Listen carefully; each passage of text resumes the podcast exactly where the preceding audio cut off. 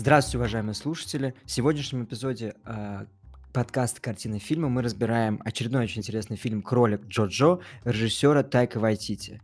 С вами в студии я, Филипп, Эмиль и Лёша. Коротко о фильме. Гитлерская Германия. У десятилетнего Йоханса, члена Гитлер-Югенда и, и большого поклонника нацистской Германии, есть лучший друг, воображаемый Адольф Гитлер. Он отправляется на выходные в военно-патриотический лагерь, э, где получает прозвище «Кролик Джорджа». Парень случайно подрывается на гранате, но вскоре у Джорджо появится веская причина для волнения. Он выясняет, что мама прячет в доме еврейскую девушку. И все, дальнейший фильм строится вокруг этой дилеммы. Ребят, ну что, давайте поделитесь, пожалуйста, своим общим впечатлением, и дальше мы перейдем уже более конкретно к разбору самого фильма. Ну, это, кстати, мой самый любимый фильм прошлого года, и я его посмотрел на английском языке, когда переехал. И мне очень понравилось, как Тайка Вайтити держит баланс между комедией и драмой, и как э, э, детское кино э, с веселыми шутками переходит, э, плавно переходит в драму. И этот баланс он отлично держит в течение всего фильма.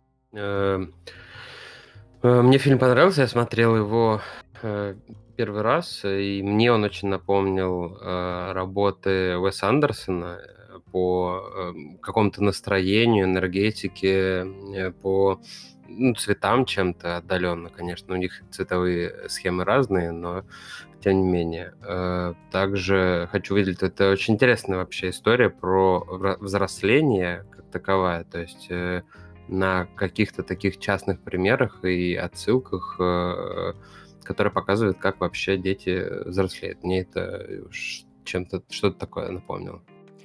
А, Эмиль, по поводу баланса не уверен. А, мне фильм очень нравится. А, Лёшкин, то, что тебе понравилось по детству, очень согласен. Фильм это мне напомнил «Жизнь прекрасна». Мне очень понравилось, как где фактически гуманизируется нацистская Германия. То есть фактически показывается, что нацистская Германия это не какой-то монстр, это, это, это сообщество людей, таких же, как мы. Но это не означает ни в коем случае, этот фильм, конечно же, против этой идеологии, безусловно. И тематика детства безусловно, на первом плане. Мне очень понравился фильм. Я бы еще раз, кстати, пересмотрел бы.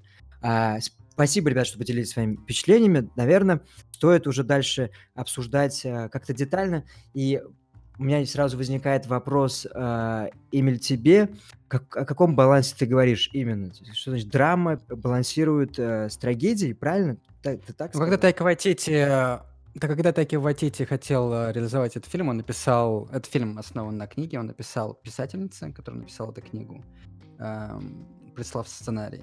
И она очень, она подметила, что ей нравится баланс между трагедией и комедией в каком-то смысле. И когда ты вначале, когда я смотрел первый раз этот фильм, мне было очень весело до какой-то части, до э, до момента, когда он увидел повешенную свою мать. И после этого момента э, фильм перестает быть смешным. И, и это хорошо, что ты, кстати, правильно подметил насчет дехуманизации э, точнее, хуманизации нацистов. То есть мы должны точно помнить, что нацисты — это те же люди, а не монстры. И в этом фильме как раз-таки очень много э, таких э, диалогов между матерью э, Джоджо, Роузи, и Джоджо, что Джоджо не, не монстр, он не нацист, она в нем видит что-то иное.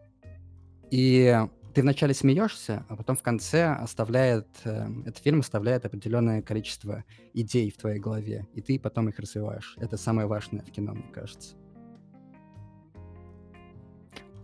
Вот ты сейчас так описал, создается впечатление, будто 50 на 50. Вот у меня создается впечатление, что 50% драма, 50% траг... точнее трагедии, 50% комедии. Но, но ты, но момент, который ты отсечку взял, э, это повесили маму, да? То есть э, потом мы это обсудим в дальнейшем, безусловно. Э, там есть интересная символика. А вот эта отсечка же ближе к концу фильма. То есть большая часть времени, когда Джо-Джо все-таки ребенок, большая часть времени, да, он до отсечки повешения матери, это комедия вот как раз эта отсечка, точка взросления, э, мне вот сейчас, ты сейчас говоришь, мне вот пришла такая мысль, точка взросления Джоджо. То есть после этой отсечки появляется драма. То есть когда мы взрослеем, я вот так сейчас наблюдаю, трагедия уходит, а комедия уходит, трагедия приходит. А, эм, получается не 50 на 50 или все-таки, да, а не вот важно. как-то... Баланс может быть не идеальным. Я имею в виду, А, и даже точка трагедии не является переломным, а, не является моментом, когда герой меняется. Точка, когда он увидел свою мать повешенную, он не смог завязать ей шнурки. Он не был готов поменяться. То есть не трагедия тебя меняет, а то, как мы преодолеваем трагедию. И там показывается такой маленький момент, где он преодолевает эту трагедию. И после этого он уже меняется. А по поводу шнурковых ботинок, а, я думаю, может даже сейчас прям можно судить, если мы подошли к этому вопросу. А, ботинки, что символизируют? Ботинки часто появляются в кадре. Та, в начале, в середине и в конце, кстати. Mm-hmm. Важные моменты жизни э, этого маленького мальчика. Что символизируют ботинки? Ага. Ну, важно понимать, что э, этот фильм э, хорошо, э, с хорошо написанным сценарием.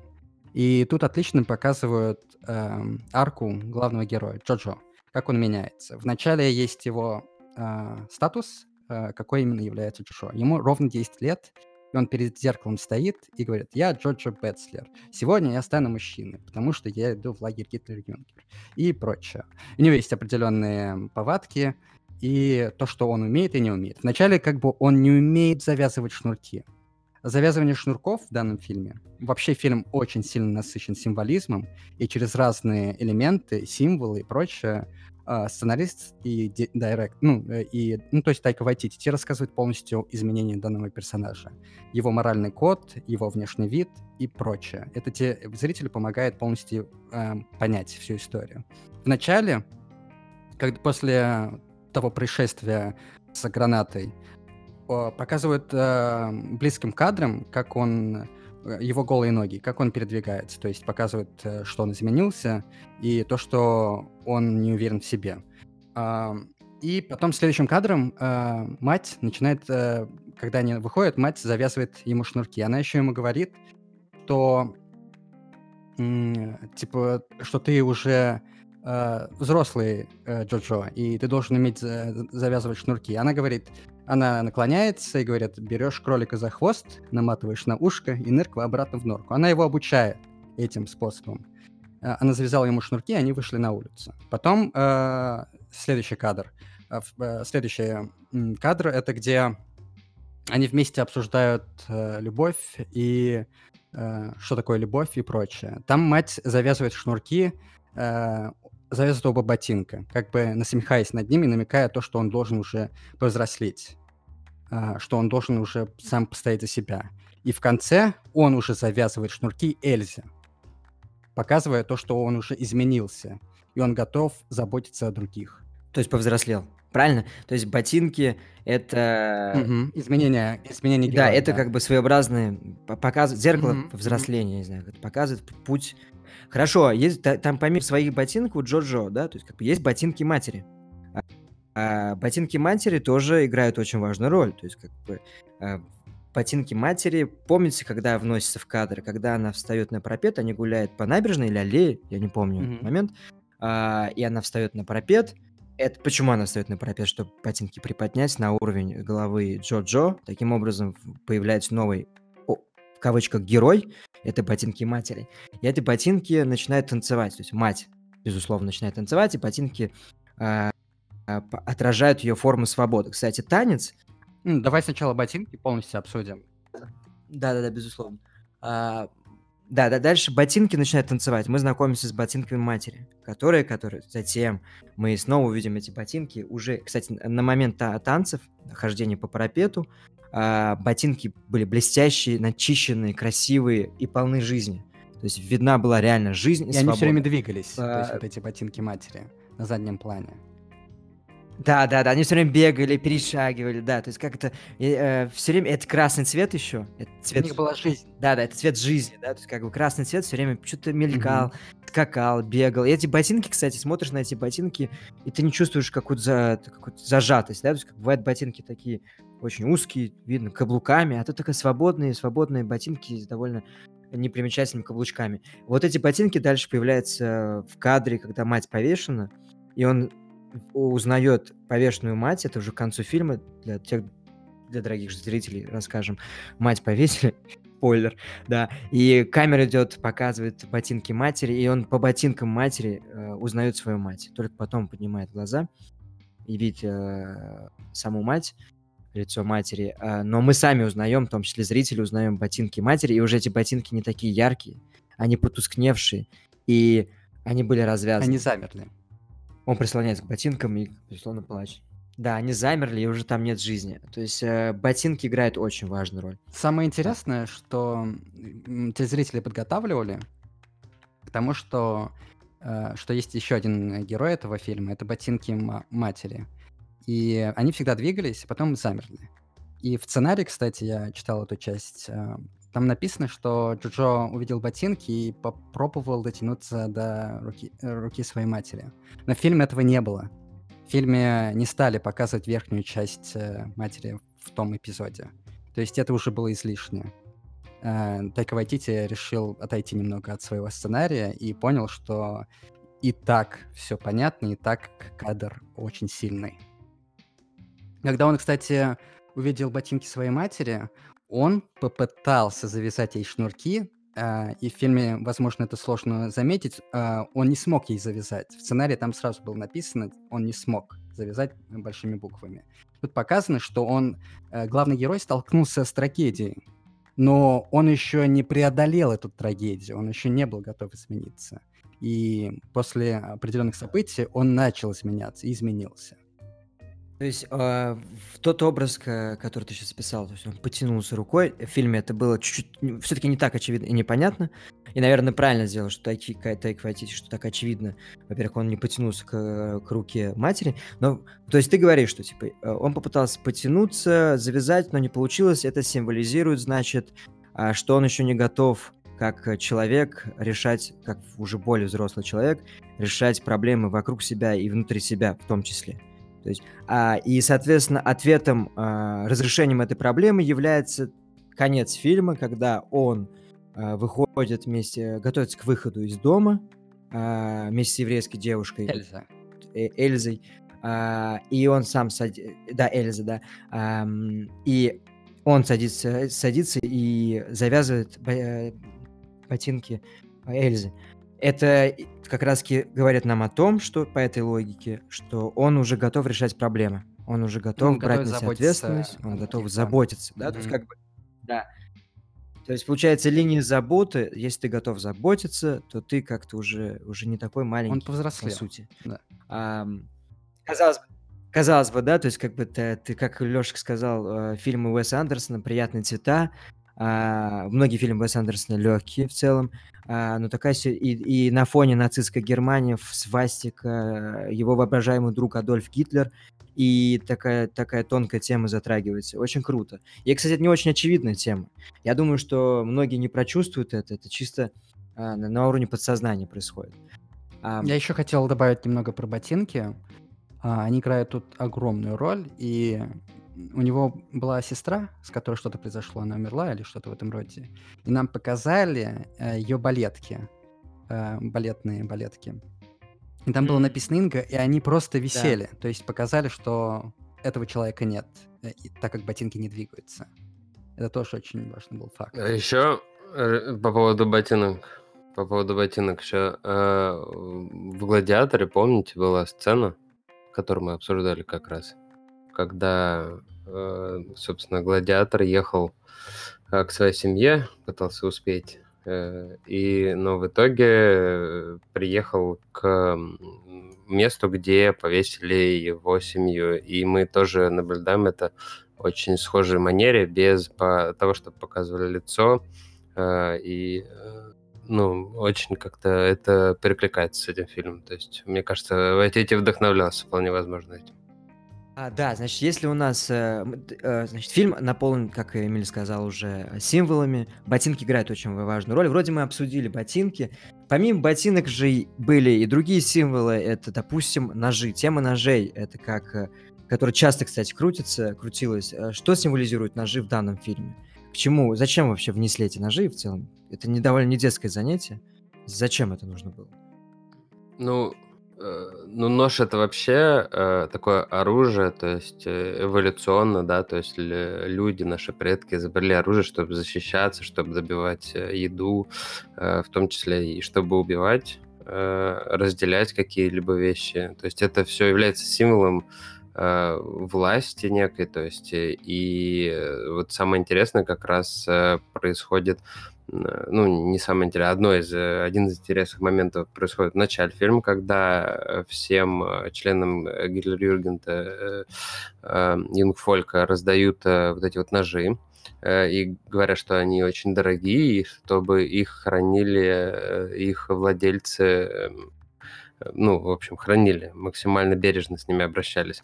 Вот, и тут же, когда он встречает э, Эльзу, э, в чулане, она тут же отбирает у него нож, э, его же нож, то есть который э, ему дали и сказали хранить. То есть она добрала у него вот эту вот власть, забрала силу, сделала его бессильным, и он в испуге убегает, потом придумывает, пытается придумать, как достать этот нож, берет другой нож, и она отберет у нее второй нож, то есть... Ну, да, я согласен. То есть, смотри, э, смотрите, завязанный шнур шнурков это символ заботы, ботинки это символ жизни, а ножи это символ насилия. Или, можно сказать, силы. Ну, это довольно насчет насилия, это все-таки как-то так э, недостаточно широко, да, то есть все-таки это и власть, и, то есть, ну, так скажем, и разделение, и защита в том числе, то есть, ну, Просто я не стал бы это чисто я к насилию согласен, сходить. Согласен, потому что там был эпизод, когда капитан Кей, э, э, он дал, вернул обратно э, нож Доджо и сказал, защищай свою семью. Не выходи из дома и защищай свою семью. То есть он показал, что да.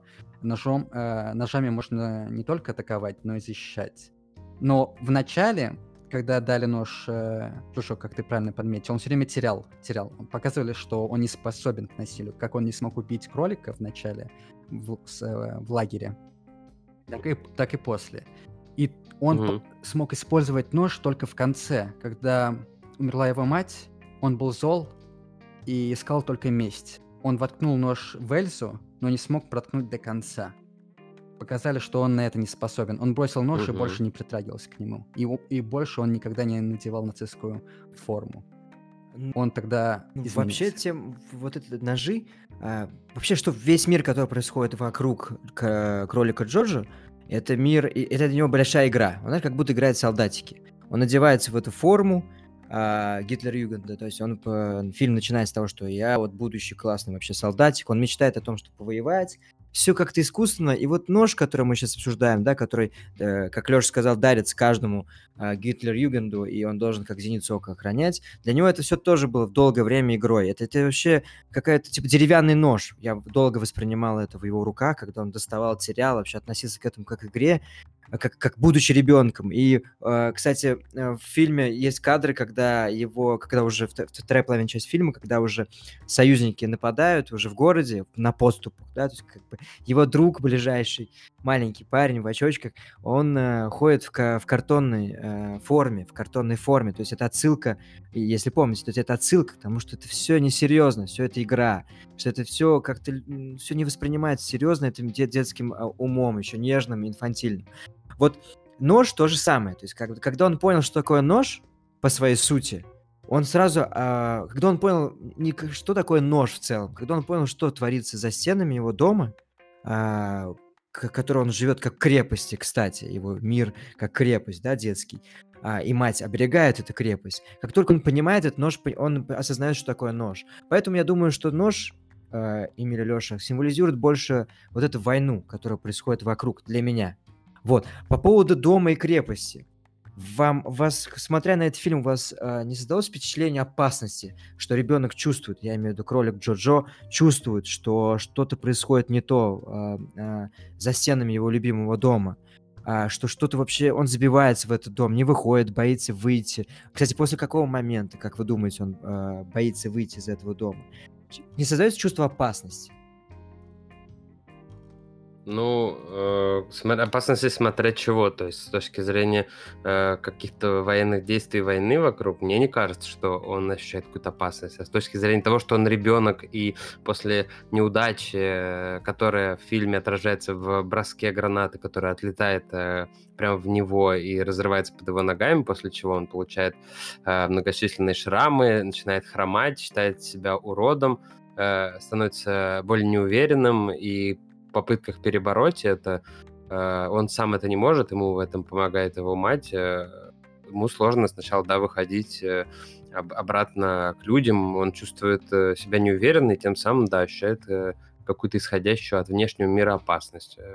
Ну, с позиции маленького неуверенного ребенка, который вот не защищен от той агрессивной среды, которая вокруг него Эм, так скажем, присутствует, и вот в виде той же гранаты, да, то есть граната можно счесть символом некого неодобрения в школе, да, то, э, например, той же, да, то есть там, в принципе, есть такие кадры, когда э, он не смог убить кролика, ему говорят Джорджо кролик, там, трус, там, все дела, э, то есть и граната, в принципе, просто продолжает это с более э, гротескной, какой-то более, э, не знаю, как еще описать, ну, не то что топорный, то есть, но гиперболизирует это, возводит в, э, в какой-то вот э, абсолют, что ли, вот это вот э, детские неодобрения друг друга, вот эти вот издевки касательно поведения, которые и проявляются в будущем в комплексах.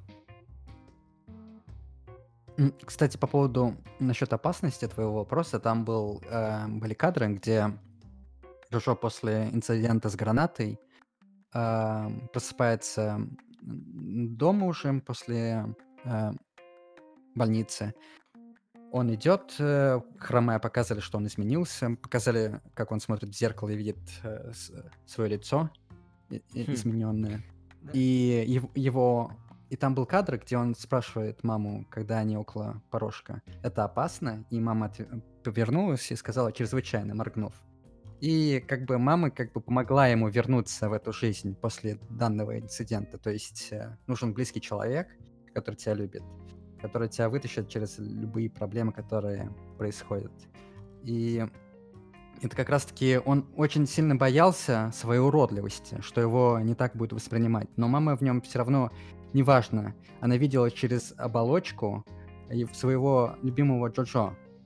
А, потому что когда он проснулся, э, в больнице. Он сказал, что я похож... Э, э, ну, Рози подошла и сказала, мой, мой дорогой львенок. Э, и Джоджо отвечает, почему ты так счастлива, твой сын уродливый монстр? А Рози говорит, что ты не монстр, ты все еще мой красивый Джоджо. Монстр тут еще имеется в виду, что тут э, показывают всех нацистов монстрами. Так? И а, так как Джоджо является маленьким нацистом, он в каком-то смысле монстр и видит себя э, монстром, когда смотрит в зеркало. Но мать э, видит в своем родном э, сыне не нациста, а любимого э, ребенка. Ну, мне кажется все-таки, что он не то, что считает себя прям э, нацистом, да, то есть, точнее, как я скажу, он не является нацистом, он считает себя таковым, хотя, по сути, он десятилетний ребенок, который, э, так скажем, ну, как это, тоже как э, плохой пример, да, ну, то есть нацизм здесь, как на мой взгляд, тоже э, проявляется в виде какого-то плохого примера, плохой компании, да, в, какой, в которую попадает ребенок, да, то есть э, ну, через да. такое, и потом, да, Конечно, да, но на самом деле, по факту, он, он им не является, это э, фильме очень много раз как бы ну, подтверждается, да, то есть неспособностью убить кролика, там, неспособностью воспользоваться ножом, чтобы убить кого-то, да, то есть э, все это отдаляет его все больше, и впоследствии чего даже э, его воображаемый друг Гитлер э, в итоге вылетает в окно после того, как он с ним раз, как бы разрывает отношения. А, еще, кстати, вспоминается один кадр, когда они обсуждали э, различные вещи и обсуждали э, призраков, которые есть наверху. И о том, что почему э, э, мама не кушает. Ну, помните тот момент за столом, где они нач- начали потихоньку ссориться, и, и воображаемый Гитлер такой сказал, типа, Джошуа, ладно, ты оставайся один, я уйду, типа, все становится тут горячо. Так как происходят такие э, противоборство такое словесное, где он тащит к себе э, тарелку с лишним хлебом, которую мама не съела и прочее, показывает как бы свою мощь. Она, он как-то Джошо сказал, ты чё, мать, у меня лицо на карту города похоже. Как бы он ей намекает, что я очень уродлив. На что мать э, ему отвечает, ты не уродлив, э, ты все тот же мой любимый львенок, которого я люблю. То есть э, тут показывает, э, как мать, э, видя, что он все равно является нацистским фанатиком, все равно не перестает его любить не теряет надежду, что он изменится, и прикладывает все усилия, чтобы он изменился. Учит его, учит его танцевать, радоваться, радоваться жизни. И вот эти различные э, действия и символы, которые Тайка Вайтити показывает э, в течение всего фильма, помогают раскрыть персонажа. А все-таки надо еще раз акцентировать, акцентировать внимание на том, что здесь э, нацисты не показаны как монстры. Они во, мно, во многом высмеиваются. Тоже э, Кей, э, который фактически был отправлен на понижение, воспит, воспитывать э, маленьких будущих нацистов. А, в конце фильма выясняется, что он гей, и он так э, одет довольно помпезно. А, Мне кажется, в начале фильма было сразу понятно, что он гей, потому что на английском говорят «я агент Кей». Я не знаю, как точно на русском перевели, но тут сразу пом. Ну это, это типа, слишком ну, глубокий кей, уровень кей. понимания смысла. Прям просто, подожди, до такого нам еще нужно... Нет, подожди, ну как это? Ну для такого еще нужно учиться учиться. Э, ты уже просветлился, а, нам еще а, предстоит. Да, глубокий ты К меняешь на Г. Вот это хорошее дополнение. Ну, интересно, э, что это один из самых лучших, э, так сказать, людей, которые были служили нацизму, потому что он, увидев, что мать повесили, сразу пришел домой к Джоджо, чтобы спасти его. Он принес да, велосипед да. матери домой к Джоджо. Помните, как э, агенты гестапо ворвались в дом? И они начали зиговать, и я, кстати, посчитал, там 30, они 32 раза зиганули за минуту. Угу. То есть показали абсурдизм всего того, что происходило. А ну, в начале тоже же. Да, он вообще mm. сделал зига-самолет. Помните, он выложил да. руки, руки налево-направо и зиговал всем. А, это как раз снова говорит о том, что вот этот э, образ Кея, который хороший, да, что все-таки идет гуманизация, что, типа, что даже среди таких людей, как нацисты, можно найти э, нормальных э, людей, которые заб- заб- заблудились. То есть я думаю, что это очень крутой герой, который в рамках этой рамки, в, рамках этого русла раскрывается. А дальше, а, вот обсуждая призраков, Амель, ты упомянул призраков. Э, во-первых, сколько их, как вы думаете, ребят, как, сколько этих призраков? И вот, наверное, стоит раскрыть главного призрака, который ведет, наверное, 90% фильма э, кролика Джо-Джо по этой нацистской Германии. Mm, по поводу призраков. Дико круто показали, как э, э, Джоджо скучает по своей сестре Инге. Когда он пришел к ней в комнату, показали первым кадром ее балетки, которые замерли. То есть показали, что этого человека нет, так как э, ботинки не двигаются. Потом он подошел и открыл футляр от скрипки. Внимание, это я только на третий пересмотре увидел, э, что происходит.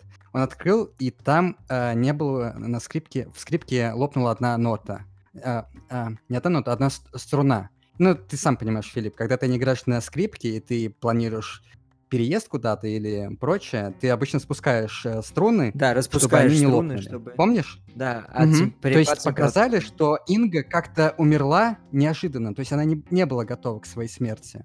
Uh, то есть uh, вот этим всего лишь маленьким моментом. И не было одной струны. Знаешь какой? Соль. То есть сол, соль, э, э соль с, латин, это с самая левая. Да. Так, соль это с Да-да-да, это звучит как S-O-L и созвучно с, с душой на английском. А, soul. Oh. И oh, показа... да. да, показали, что душ, э, душ, э, душа куда-то улетела. Прикольно, что душа показали? То есть, лопнула, да.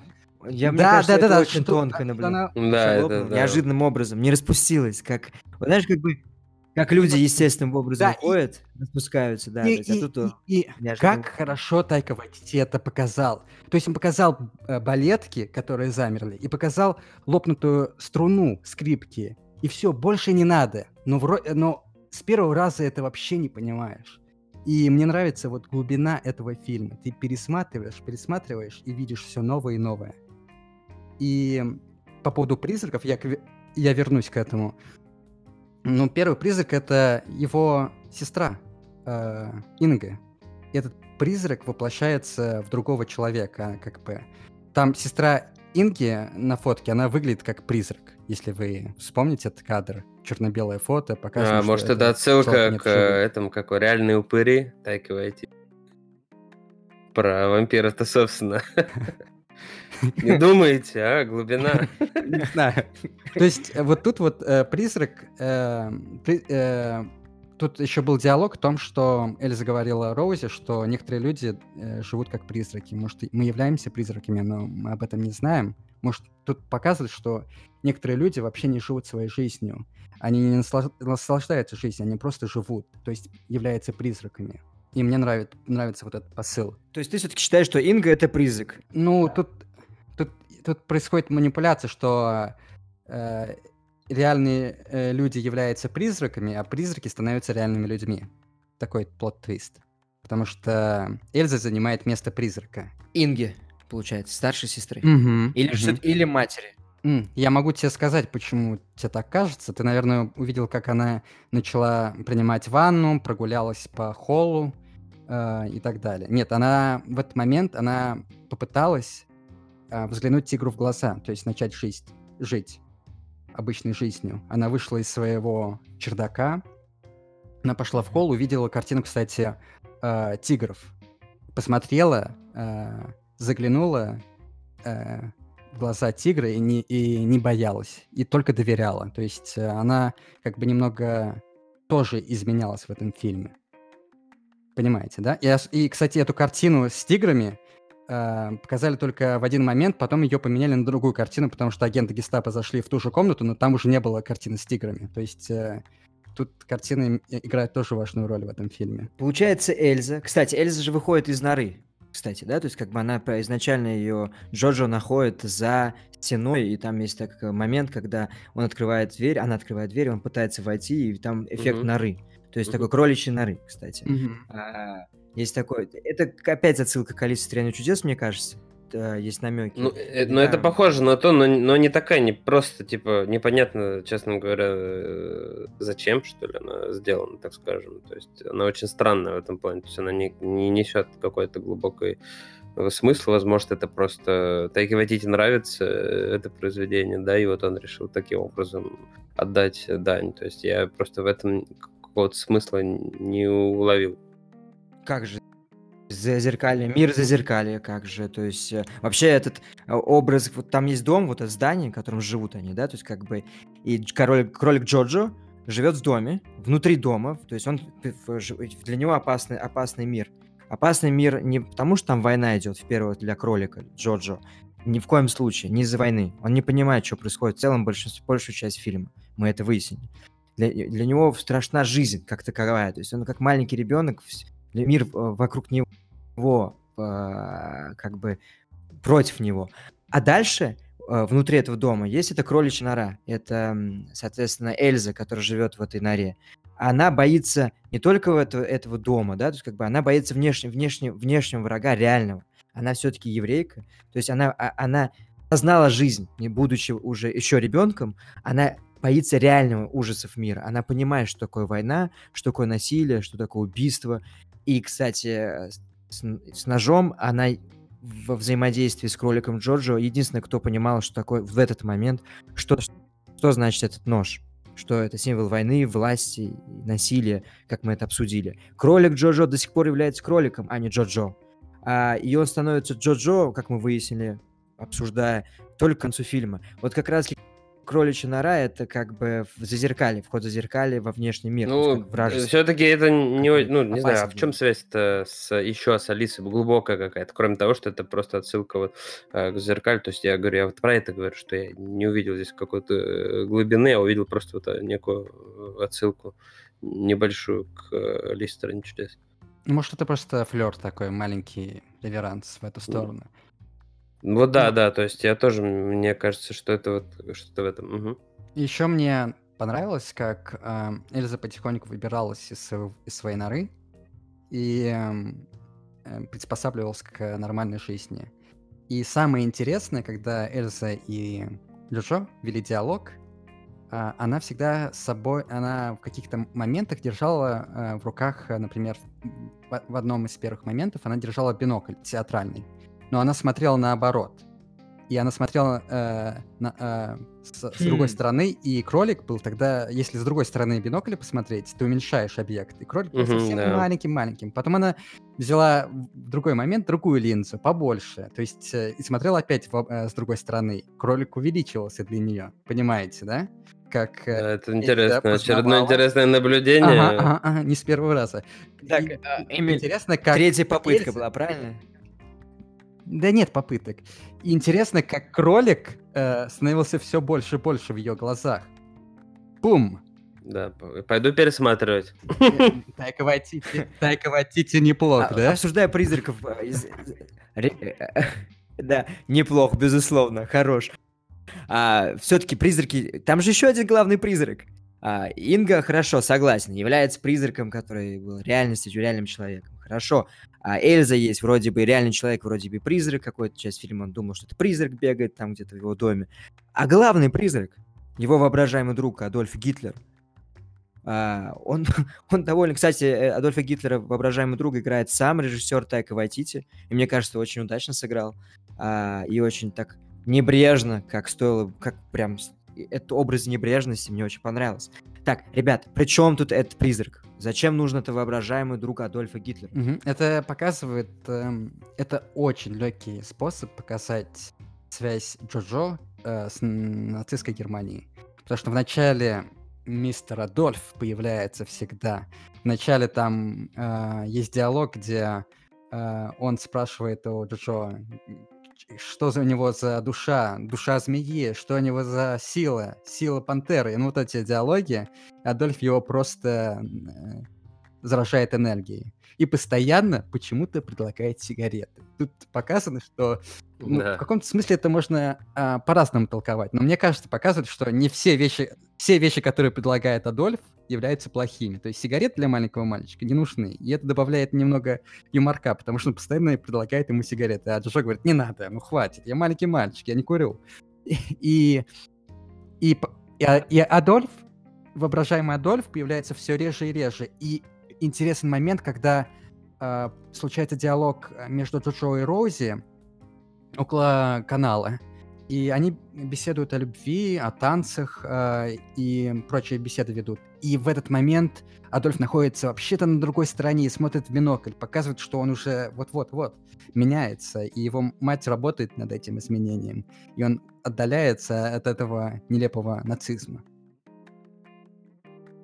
Ну да, это вообще интересно. И это вот как раз еще один поинт в сторону м, та- вот этой вот связи ребенка с плохой компанией, скажем так, да, то есть и э, силы там, не знаю, материнской любви, которые все это переворовал, так скажем, вниманием, заботой и так далее. Так, очень прикольно, реально, когда вначале э, воображаемый Гитлер прям реально максимально заряжен, супер уверенный, он прям супер уверенно общается Мгм. с э, Джоджо, и а потом все как будто теряет уверенность. Уже вот когда они с Эльзой э, коммуницируют, он уже такой, э, вот, появилась какая-то неудача, она отняла у него нож, он советуется с этим воображаемым Гитлером, и опять, и у них уже какие-то, какой-то конфликт появляется, они расходятся во мнениях, э, потом э, воображаемый Гитлер как будто э, соглашается частично с вещами, которые бы, в которых бы там нацист бы не согласился бы с э, кроликом, да, то есть, ну, э, и все больше и больше отдаляется, да, это очень интересно показано. И вот я говорю, как раз как будто бы это в том числе и про то, что ребенок связался там с плохой компанией. Вот этот призрак Адольфа Гитлер, услышав вас, и, и я думаю, что это очередной шаг в гуманизации идеи э, вообще критики нацизма. То есть это Ну, вот реально я взяли... хочу, вот я перерву тебя, Да, да. э, просто мне кажется, что это не, не там не про гуманизацию нацизма, как бы, да, то есть нацизм это э, плохо, и там об этом говорится просто в рамках э, вот этой несвободы, которую построил этот режим, да, то есть есть также хорошие люди, которые вынуждены работать на этот режим, то есть это обычные люди, то есть я, я, бы не, я бы не сказал, что в этом фильме реабилитируют нацистов как вот Не-не-не, хороших ни людей, случае. гуманизируют, есть, как вы я говорю- сказали, типа, ну, то есть Не-не-не, от гуманизации, безусловно, не означает реабилита- реабилитация. Э, Этот фильм четко критикует э, нацизм, это без спору, а, и мы сами в целом против этого, безусловно. А, Да. Имеется, я имею в виду, а, безусловно, я имею в виду то, что не надо придавать таким жалким идеям какой-то образ монстра, то есть какой-то образ сверхсилы, мифологизировать, то есть да, давать импульс, что это как будто какой-то волшебный дракон. Эти вот эти ложные образы, превышение, возвышение, даже есть критические, да, то есть негативное возвышение, дают таким маленьким детям, в том числе кролику Джо-Джо, да, то есть, кстати, обычным людям, э, ну, в первую очередь, конечно, заблудшим, еще не окрепшим умам, э, восхищаться этим, мифологизировать, романтизировать. Вот как раз-таки этот фильм, вот именно этот призрак, как э, частности э, Адольфа Гитлера, ближайшего друга, как раз таки говорит, ребята, то есть это режиссер Тайка Вайтити, играя сам в том числе этого Адольфа Гитлера, говорит, ребята, вообще-то нацизм это плохо, но не, и, и это вообще не какое-то волш, волшебство какое-то, это не какая-то сверхсила, это не какой-то дракон волшебный из каких-то э, мифов, сказаний, легенд. Ни в коем случае. Это жалко. Вот когда как раз-таки воображаемый друг, который ведет поначалу, он именно ведет, именно он же повел, ведомый именно Адольфом Гитлером, Гитлером Джгорлик Джорджов подорвался на этой гранате, то есть никем иным, то есть его воображаемые идеи, идеи. Адольф Гитлер, безусловно, это отражение этого заблуждения маленького еще ума, а, неокрепшего. Это форма символизация забу, э, введения в заблуждение маленьких детей, не только маленьких, вообще маленьких людей в сознании. Вот, я думаю, что, конечно, в первую очередь для этого а, да, Адольф это отличный призрак введен. Я хочу а, добавить введен. лишь одно. Я думаю, конечно, за это... Я хочу добавить лишь одно. Например, когда ты смотришь фильм «Иди смотри Климова», ужасный фильм, ты думаешь, что нацисты там монстры. Но в этом фильме нацисты те же люди. И в этом фильме Тайка Вайтити как раз-таки говорит, э, что не надо забывать, что нацизм придумали люди, и что люди способны на такое ультранасилие. Что нужно всегда помнить, на что способен человек. Вот это главное, что нужно вынести из этого, из этой хуманизации на- нацистов в этом фильме. Что не стоит забывать, что это сделали люди, и это можно повторить, как может повториться плохими людьми. И всегда надо это помнить. Да. И, и и, и, и, стоит добавить, Эмиль, что вот я бы через запятую добавил, что и оберегает от этих идей, то есть любовь, э, вот материнская любовь, да, э, в большую часть фильма, как она защищала его, реально, а как она спокойно относилась к тому, что она же, в целом, мы забыли сказать нашим слушателям, что она была против э, нацистской партии, она вела подпольные э, делишки всякие, фактически за это была и повешена. А она имела маленького фанатика нациста, собственного сына. Она так терпимо и с большой любовью к нему относилась, потому что в первую очередь для него этот сын был, э, этот человек был сыном, а не нациком, да, то есть как бы, а каким-то фанатиком. Именно вот как раз вот отношение матери, я думаю, неспроста все-таки вот этот э, Тайк Ватити взял отношение матери и сына. То есть как бы э, это максимально близкая связь, которая возможна, особенно в этот период жизни этого маленького ребенка, да. То есть как вот получается, что что в нем она в первую очередь видит человека, сына, и любовь свою к нему. И вот эта любовь и оберегает э, дальше его Тут показано... Да-да, правильно. Тут показано, кстати, Тут как тут показано в, в одном из э, был там один диалог, когда они гуляли около канала, и Роузи, э, Скарлетт Йоханссон, э, она говорила про любовь, и она говорит, что любовь это самое сильное чувство. И в итоге да, любовь победила нацизм. То есть, э, например, в Джоджо любовь э, превалировала. И Джоджо победил нацизм в самом себе из-за любви матери и любви к Эльзе и прочее. И она сказала, что тогда, кстати, Джоджо не был готов, и она сказала, что любовь самое сильное чувство. Джо говорит, кроме металла и моих мускул. Тогда он как бы это мало осознавал. И после этого она завязала ему шнурки, чтобы этот дурашка как бы все а, понял. Что еще важно, что это все не так это все не так слюняво показывается. Что типа, ой, любовь спасает мир, и все, типа, немцы разъезжаются, победа, любовь, целуются, все хорошо, и закат.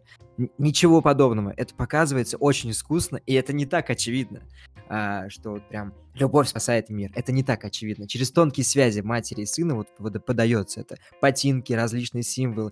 А, кстати, помимо э, символов как вещей, вот э, и любви.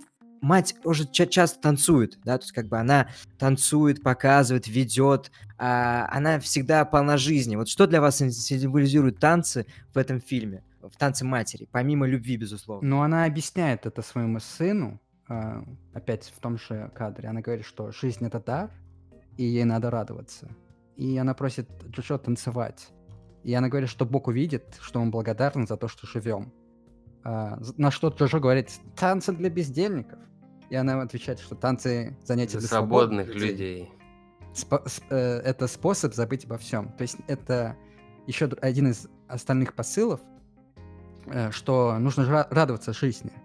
Как э, последняя э, четверостишее Рилки в конце, что неважно, что с тобой случится, случится, ужас или радость, главное дальше жить. Ну, грубо говоря. И показывает, что жизнь это самое луч- самый лучший дар. Так мать пыталась, так мать обучала своего сына.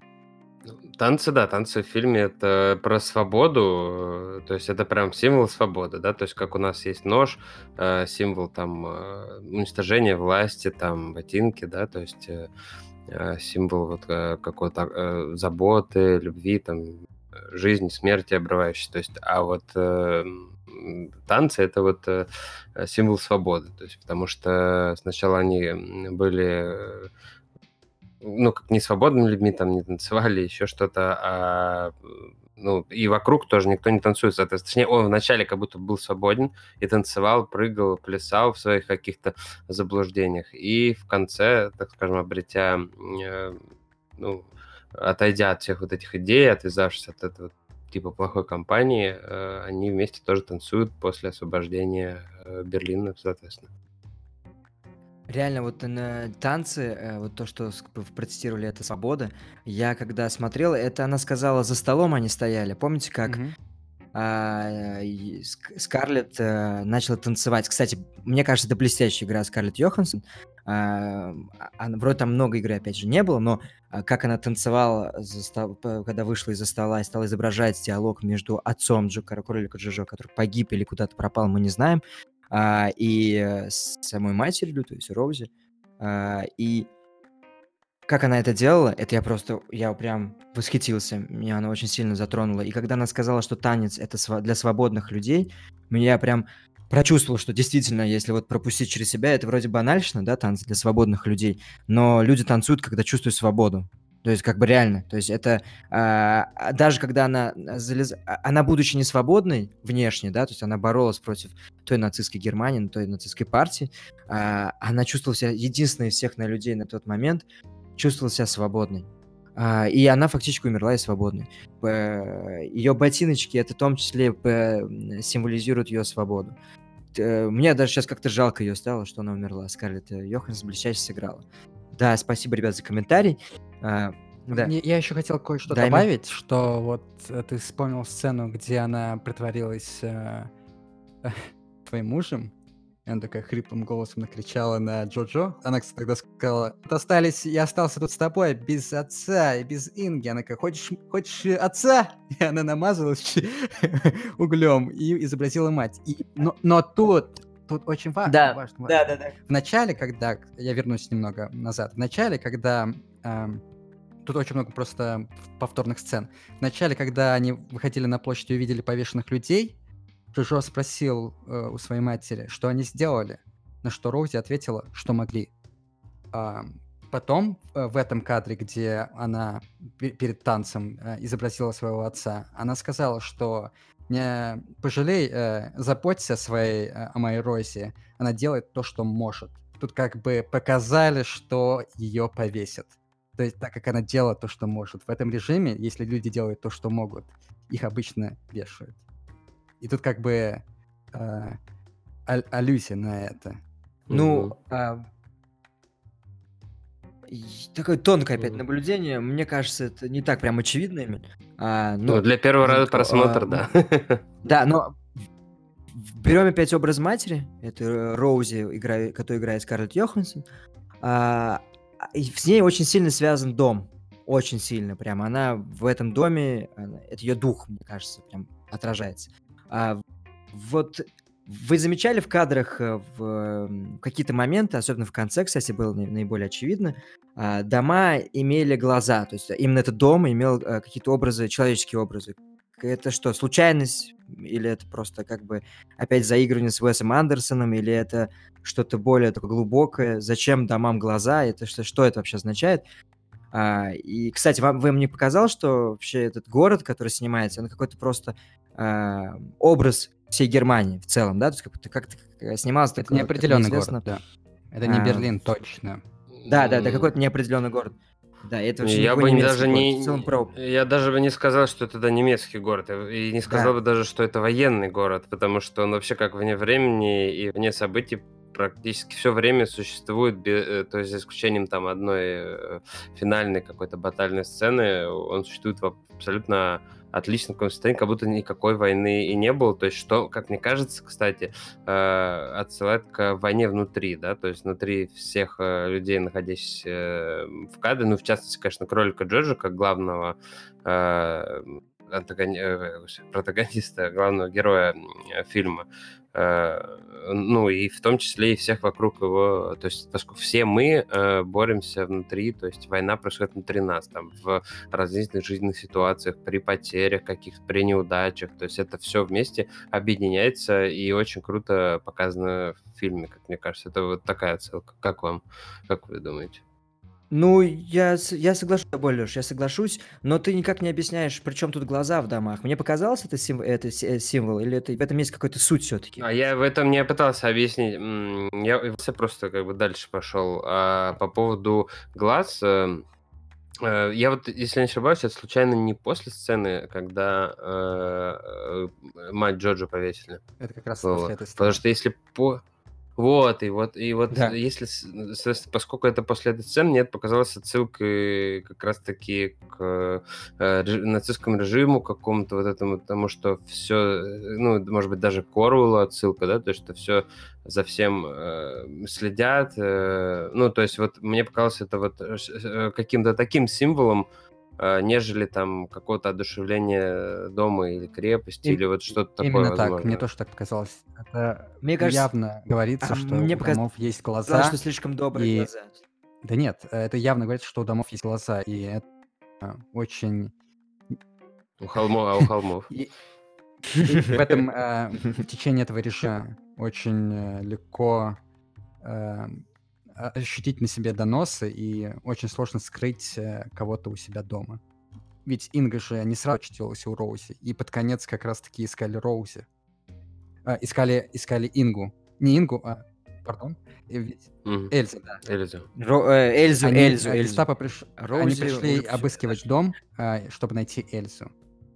А, Ну, вообще, Ро- они, они вообще... э, не, думаешь, они Эльзу искали? То есть, мне кажется, они просто абстрактно Ко- кого-то кого-то, искали, кого-то, да. поскольку... э, да, потому что Рози была связана. Еврейку она, еврея, еврея не искали просто. Насчет поиска Эльзы, э, то, что э, агент э, Кей является очень важным персонажем в этом фильме. Он э, при- принес э, велосипед Роузи, так как увидел повешенную Роузи. Он знал, что у Джоджо где-то есть э, припрятанная еврейка, Эльза. И когда они первый раз увидели Эльзу, они попросили войти в ее комнату. И был кадр, где на э, заднем плане а- агент Кей смотрит на фотографию Эльзы и понимает, что Эльза не является Ингой. В этом моменте Кей осознал это, и уже следующим кадром он первый схватил ее паспорт, чтобы спасти ее в этом моменте. Да, кстати, очень классный кадр был, когда, когда он ей, она ему говорит э, дату своего рождения, он сверяется с паспортом, он говорит, да, все верно. Мгм. Вот, а потом оказывается, что нет. И ты как бы сначала, э, ну, как спокойно к этому относишься, а после, ну, такую эмоцию какую-то очень интересную и э, благодарность к этому Кею испытываешь, и вообще вот э, тоже э, глубину тоже проработки фильма э, ощущаешь. Я, кстати, это добавил про то, что как эм, эм, режиссер отлично работает задним планом. Задний план делает свою работу. Задний план тоже играет. Мне вот это очень нравится. Ну, задний план, не знаю, я здесь, честно говоря, не заметил. Ну, то есть, если сравнивать там с какой-нибудь омерзительной восьмеркой, да, то есть, то заднего плана как такового здесь, конечно, э, или ты про актеров, то есть, или про задний план в кадре. Ну, мне нужно задний тебе план в показать, кадре мне не как бы показалось, что здесь... ты должен пересмотреть фильм второй раз, чтобы увидеть, что задний план Ну, постоянно делает Да. определен- Встретимся через год. определенное действие. И поговорим. Так, э, ребят, давайте теперь повысим, по- по- повысим тематику. Как вы думаете, ребенок что символизирует? Символизирует он народ Германии? Ну, в каком-то смысле есть такие мотивы, то, что Джоджо является в каком-то смысле представление следующего поколения Германии и как промыли мозги этому следующему поколению. И вообще тут очень много, мне кажется, есть аллюзий на фильм «400 ударов» Трюфо, где показывают детей, которые пытаются, на которых сваливается куча информации взрослой, и они пытаются подражать своим родителям. Но в итоге они сталкиваются с, реалиями, и, и это их ломает. Но у Джоджо были родные люди, и Эльза, которая помогла выбраться ну, из, этого, из, из, этой, из этой ямы. И в каком-то смысле, да, можно сказать, что Джоджо является представлением э, молодежи Германии, следующим поколением. Мне лично так не показалось. То есть, э, ну, все-таки история, по большей части, в первую очередь, э, вокруг э, взросления ребенка. То есть, и тут идет именно э, расширение не в сторону ребенка как немецкого народа, как мне кажется, а в сторону того, что ребенка как вообще ребенка, то есть вот как бы применимо каждому ребенку, да, который взрослеет и проходит через все эти неудачи, э, потери и взрослеет э, и там становится самой собой, ломается или же приобретает какую-то силу. То есть вот, э, связи с конкретно немецким народом э, я здесь не увидел. А, а ты, Фил? А, мне кажется, что здесь, безусловно, есть связь, потому что тогда, если хотите рассказать про ребенка, расскажите, вот 400 ударов, пожалуйста, Эмиль хороший пример привел. То есть, как бы брать такой соус очень серьезный, то есть довольно очень кипящий такой, знаешь, и горячий, острый соус, типа на э, Вторая мировая война, а, нацистская Германия, и Адольф Гитлер как воображаемый друг. Довольно рискованно, если ты хочешь чисто раскрыть тему ребенка. Безусловно, это, мне кажется, не так соус к этому не располагает. А, как раз-таки, безусловно, в центре стоит ребенок, процесс взросления, борьба с многими иллюзиями, а, то есть то, что я им сказал, 400 ударов, то, что в том числе ты сказал. Но это все, конечно, имеет связь с э, нацистской Германией, народом Германии. Как народ Германии, как буквально ребенок повелся к этому воображаемому другу Адольфа Гитлеру, в данном случае в историческом плане это реальный Адольф Гитлер, а, как э, велся раз за разом, как играл в эти концлагеря не только гитлер-югенские, да, то есть, но более серьезные, как они как будто бы жили как дети в заблуждении, и как они в конце концов пришли к миру, к любви, а, я говорю как народ, да, то есть как то, что мы видим, видим сегодня в современной Германии, это э, народ, который в целом, признавшись, про, прошедший этот долгий путь к терпимости, толерантности, любви. Мне кажется, как раз-таки этот соус был выбран именно в том числе для того, чтобы показать, что ребенок, безусловно, ребенок это главное, как образ, но народ нацистской Германии прошел тот же самый путь, что какой прошел кролик Джоджо. Мне кажется, что э, что вообще вся... Мне кажется, вот наоборот, что э, нацистская Германия и народ здесь просто как...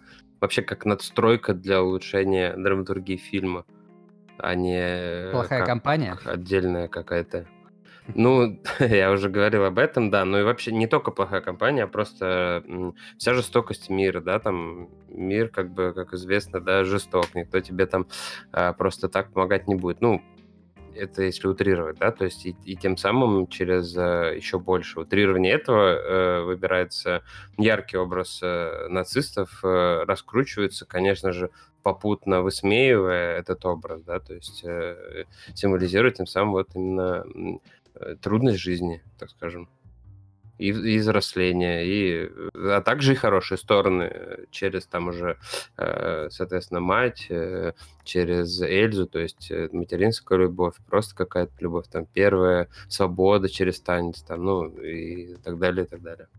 Думаю, что недаром выбран этот фильм, реально, э, это фон нацистской Германии, чтобы как минимум была такая разность мнений, как у нас, у себя, Лёши и у Эмиля. То есть здесь как бы, я думаю, нет предмета для спора, просто я вот воспринял это так. А, я обогатился. А, я здесь не имею ничего такого. Да, ребенок, тем ребенок важно. Теперь, ребят, финальный вопрос, который меня в целом беспокоил. Да. Подожди, а, да. подожди, подожди, подожди. Да, пока... да, да э, Вот еще, у меня вопрос. У меня есть вопрос, короче. Да, конечно. У меня есть вопрос. Э, как вам саундтрек, короче, к фильму? Дико крутой. Мне, мне очень понравился. Я могу сказать, как... например, в конце, а... это очень нравится, когда в конце герои либо смотрят друг на друга и ничего не говорят, либо делают какие-либо действия. А, например, в этом фильме угу. они просто начали танцевать, показали, что они рады жизни, и они наслаждаются тем, что они живы. И они потанцевали под э, Дэвида Бои, героя на немецком языке. Угу. Шикарно. Да, да, да. А самое начало-то тоже. Вот начало начинается, когда он заряжается с Абрахамом Гитлером и играет uh, I Wanna Hold Your Hand, Beat Love тоже на Да, да, немецком да. языке. Просто я вообще отпал на самом деле от отбора музыки. И вообще там музыка тоже очень круто встроена в фильм. Э, То есть там есть, там, не знаю, песни «Мама» Рой Орбсон, да, то есть э, «Everybody's Gotta Live», то есть все должны жить, там, там, ну, то есть с точки зрения вообще, ну, музыкальное сопровождение очень со вкусом, очень классно. Стилизировано вкусно еще на подобрано. немецком всё, Э, Да, да, ну там не все, конечно, не все стилизировано на немецком, но даже та часть, которая стилизирована, да, то есть э, она же как бы взята оригинальная, то есть не просто кто-то взял и перепел. Наверное, это, может быть, и бюджет бы очень сильно э, завысил, если бы заставили чьи-то песни перепевать, покупать права, еще что-то, но взяли, что могли, э, классных вообще совершенно треки, вот, в том числе и Битла, и Дэвида Бой, и просто взяли их какие-то немецкие записи, э, концерны там или еще какие-то студийные, и еще что-то там добили, а, ну, в общем, нет, это, и саундтрек вообще, э, я тоже считаю, что очень искусно подобран для А, очень вот такого фильма. Глубокий подход, Леша. Я много вот этого не заметил. То есть спасибо большое за наблюдение. А, так, остается самый главный вопрос, который меня беспокоит все это время. Почему кролик? Почему не лев Джоджо? Почему не орел Джоджо? Почему кролик? Кстати, э, в начале, когда м, а, начальной сцены он стоял, Джоджо, меня зовут Джоджо Бэтлер, мне 10 лет. И он стоял перед зеркалом и говорил, что а, его Адель спрашивала, что у тебя за разум? Разум змеи. Что у тебя за тело? Тело волка. Что за храбрость? Храбрость пантеры. Что за душа? Душа немца. Но э, кролик не может быть э, с немецкой душой. Это его воображаемый Адольф сказал, что будь кроликом, будь э, таким маленьким, но храбрым кроликом. Но это типа никогда бы э, Гитлер реально не сказал бы такого. Сам кролик, кролик это и есть он. Он в конце не убил э, кролика, хотя он э, страдал от голода, потому что он себя ассоциировал с кроликом. Э, он являлся кроликом. И под конец, когда он начал листать свой э, учебник, где он писал различные записи, а, он увидел кролика в клетке. То есть в этом кадре, в этой картине показали не только то, что он освобождает Эльзу из чердака, то, что он до этого наврал ей, то, что немцы выиграли войну, а он выпускал самого себя, выходил из этой клетки иллюзии, которую ему навесил этот режим. Он как бы выходил уже другим человеком. Леш, есть что сказать? Э, Я подписываюсь э, под вышесказанным. Давайте еще чуть добавим про процесс изменения персонажа. То есть мы наблюдали кролика Джоджо в начале, в середине, после смерти матери, э, и в конце на выходе уже э, более ответственного человека, то есть повзрослевшего. Что-то есть еще вам добавить по поводу изменения этого образа? Да, Филипп, хотел бы добавить одну вещь. Например, э, показали изменение персо- персонажа через завязывание шнурков, через шрамы его, через ножи. Но еще показали о том, как Джоджо может э, рассказывать про свои чувства, делиться чувствами. Потому что вначале он общался э, с Эльзой через письма Нейтана. То есть он придумывал письма, записывал сначала, используя книги Релики, э, его различные слова, и читал. То есть он прикидывался кем-то, он не мог э, взять всю ответственность на себя э, всех этих сообщений. Но в конце, в самый последний момент, он взял пустой лист и уже ничего до этого не записал. Он говорил от себя. Он э, тогда признался в любви Эльзе и понимал, что тут как бы не попадает он. Он четко попадает во френд-зону. Но он все-таки сказал, что он он ее любит. И это было важно, что он сказал свои мысли. И важно было то, что он, э, вопреки лжи, выпустил Эльзу и получил пощечину. Он тогда сказал, это заслуженно, и они начали дэнсить. Вот показали в конце, что он э, может выражать свои мысли, ему 10 с половиной лет, и ему понадобилось всего лишь полгода, чтобы Ну, изменить. полгода военного времени, то есть это непростой период времени. Ну, дело тут не во времени, я полгода, просто думаю, говорю, там каждый что- месяц за... Дело тут не во времени, а дело в событиях, которые он преодолел. Хорошо, я понял, да. да. Вначале э, перед зеркалом он говорил, мне 10 лет, а в конце перед зеркалом он сказал, Джоджо Бетслер, 10 с половиной лет. И, э, и, и самое интересное, кстати, забыл кое-что добавить. Вначале его комната была покрыта в символике нацистской, Гитлера и прочим. Но по, Да, по, по ходу фильма там начи- начали появляться бабочки. А бабочки это символ, Мгм. имеют различные символы. И именно синяя бабочка привела его к матери. А синяя бабочка обычно это символ души. Свободной души, что-то в этом роде. Поэтому синяя бабочка привела к матери. Возможно, это была бабочка, э, возможно, это была его мать, которая привела ее к своему телу. Вот этот символизм очень сильно пропитан в этом фильме. Да, еще очень классно показано про то, как мать ему когда рассказывала про то, что бабочки в животе, это просто такая банальщина. Ну, с одной стороны, да, там все рассказано. Но так классно в фильме показано, когда действительно чуваки взяли, и не вот эти вот высокопарные, как бывает в фильме, там, бабочки в животе, и потом какой-нибудь такой невидимый отыгрыш. А Здесь просто буквально Уэс шлепнули, типа, штампом, что у него там уже... Да, да, да, что у него на животе появились эти вот бабочки, типа, начали внутри появляться через какой-то вот, как будто бы ты смотришь внутрь его тела, соответственно. Да, кстати, в этом фильме а, необычным образом, чудесным образом, всякая банальщина, типа «Любовь спасает мир», то, что мы обсудили а, раньше, и это бабочка, это все банальщина, танцы это свобода, очень красиво и очень жизненно, и вот сопереж- ты, ты- ты- зритель сопереживает этому, и ты отбрасываешь этот гнет банальщины и реально прочувствуешь это, чувствуешь все это. Да, это, это круто, круто, круто вообще. Наверное, не каждый режиссер это может сделать. Спасибо большое Тайка Вайтити за это. Ну что, ребят, давайте подводить итоги по этому прекрасному фильму. А, вот обсудив а, этот фильм, что вы можете как а, подытожить, что-то поделиться чем-то, может, новым? Я могу ответить на тот э, вопрос, э, что этот фильм очень сильно напоминает Уэса Андерсона. Этот фильм очень сильно напоминает его кадры, потому что очень много кадров симметрично. И расстояние персонажа до стены тоже является одинаковым расстоянием. И камера, не очень много монтажа в этом фильме между диалогами.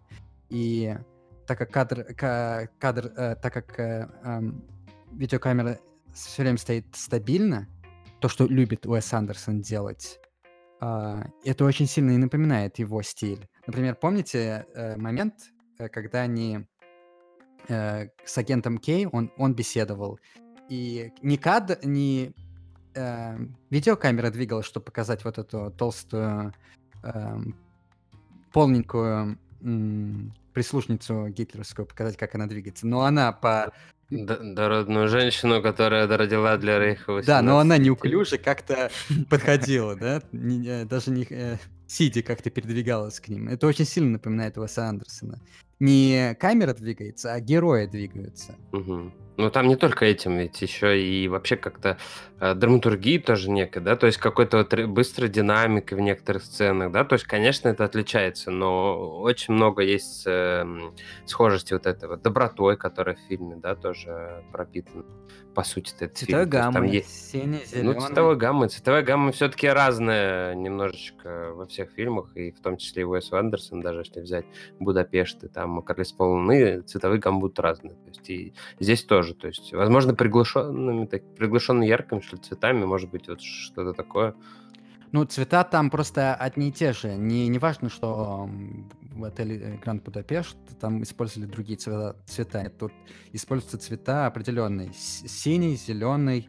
И ты помнишь отлично яркое синее пальто матери и то, как меняет э, одежду Jojo Rabbit э, на желтую рубашку.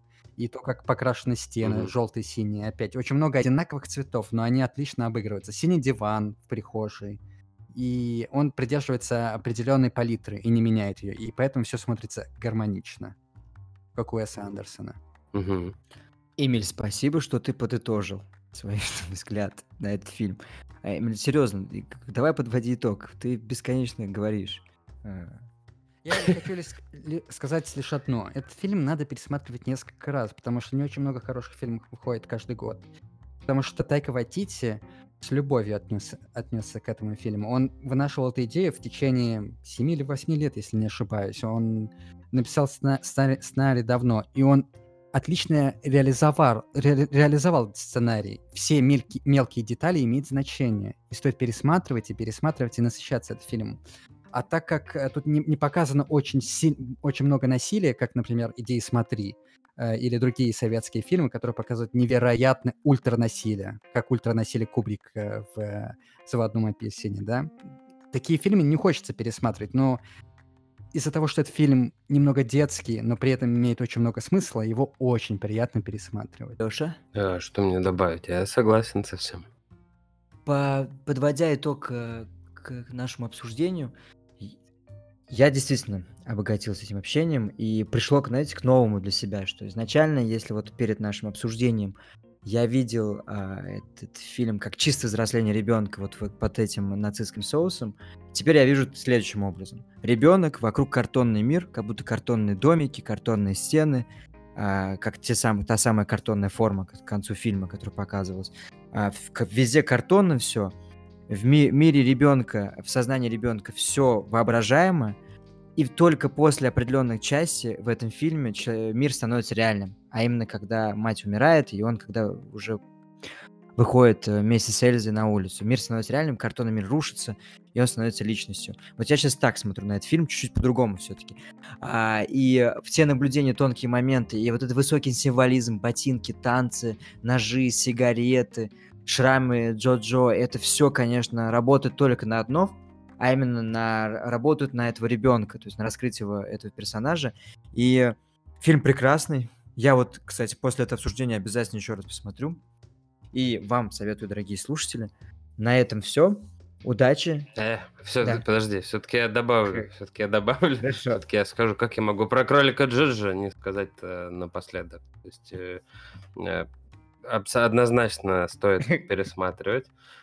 Нет, это прям вообще, видишь, у нас тут полное э, согласие в, этом пункте. Э, фильм вообще рассказывает про э, трудности взросления ребенка и вообще трудности, с которыми люди сталкиваются в жизни, как перебарывают их, да, то есть все это, то есть очень много в фильме замиксовано, в том числе там же еще и высмеивание нацизма, э, и хорошая драматургия, никакой чернухи, то есть вот этой вот, э, никакого ультранасилия, как Ты сказал, э, все очень грамотно, сбалансировано. И вообще на картинку в целом приятно смотреть. Музыку приятно слушать. Обязательно после этого э, рекомендуется к прослушиванию саундтрек. Вот отдельно просто сесть на личику, откинуться на кроватку и послушать. Да, спасибо большое, Леша, за комментарий. Эм, ну все, уважаемые зрители, спасибо вам тоже. Надеемся, что вам понравится этот эпизод. Э, и ожидайте следующий. Удачи!